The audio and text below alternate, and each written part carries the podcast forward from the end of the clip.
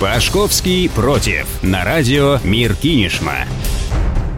Всем привет, в студии Александр Пашковский. Спасибо, что настроились на нашу частоту. Ну что ж, хочу всех поздравить с повышением пенсионного возраста. Мужчинам теперь придется работать до 65 лет, то есть на 5 лет дольше, а женщинам до 63 лет, то есть на 8 лет больше привычного. Пенсионный возраст начнет подниматься уже с 2019 года. Против этой реформы, согласно данным только официальных опросов, 90% россиян. Правительство утверждает, что повышение пенсионного возраста назрело давно, и для этого созданы все условия. И, наверное, поэтому эту радостную новость нам сообщили прямо в день открытия чемпионата мира по футболу 2018 в России. Кстати, заодно и повысили налог на добавленную стоимость. Теперь он составляет 20%, вместо привычных 18%, но об этом в другой раз. Согласитесь, гениально. До последнего момента информацию о повышении пенсионного возраста опровергали. И вот вывалили, так сказать, под арбитрский свисток. Я думаю, уже ни для кого не секрет, с каким счетом Россия обыграла Саудовскую Аравию в матче открытия Мундиаля. 5-0. Чиновники, кажется, разыграли мелкую карту. На фоне такой фееричной победы нашей сборной и всеобщего народного ликования можно было не только пенсионный возраст повысить и НДС, но и крепостное право сухим законом ввести. А что, никто бы и не заметил. Еще месяц всем мужикам страны и, несомненно, немалому количеству женщин будет на это наплевать. Они будут смотреть футбол, а федеральные телеканалы им в этом помогут. И все как бы хорошо, у всех праздник. Но ну, а кабинету министров не до такой ерунды, как футбол. Там считают, что повышение пенсионного возраста поможет вырасти и самим пенсиям. На текущий момент, по оценкам Медведева, пенсии растут в среднем на 400-500 500 рублей в год. Реформа же позволит увеличить темп роста пенсионного обеспечения на 1000 рублей в год. Хотя мне лично непонятна вся эта пенсионная реформа. Какие-то баллы в личном кабинете надо копить. Я тут, по-моему, стараюсь на счастливую старость заработать, а не бонусы коплю, как в магазине «Пятерочка».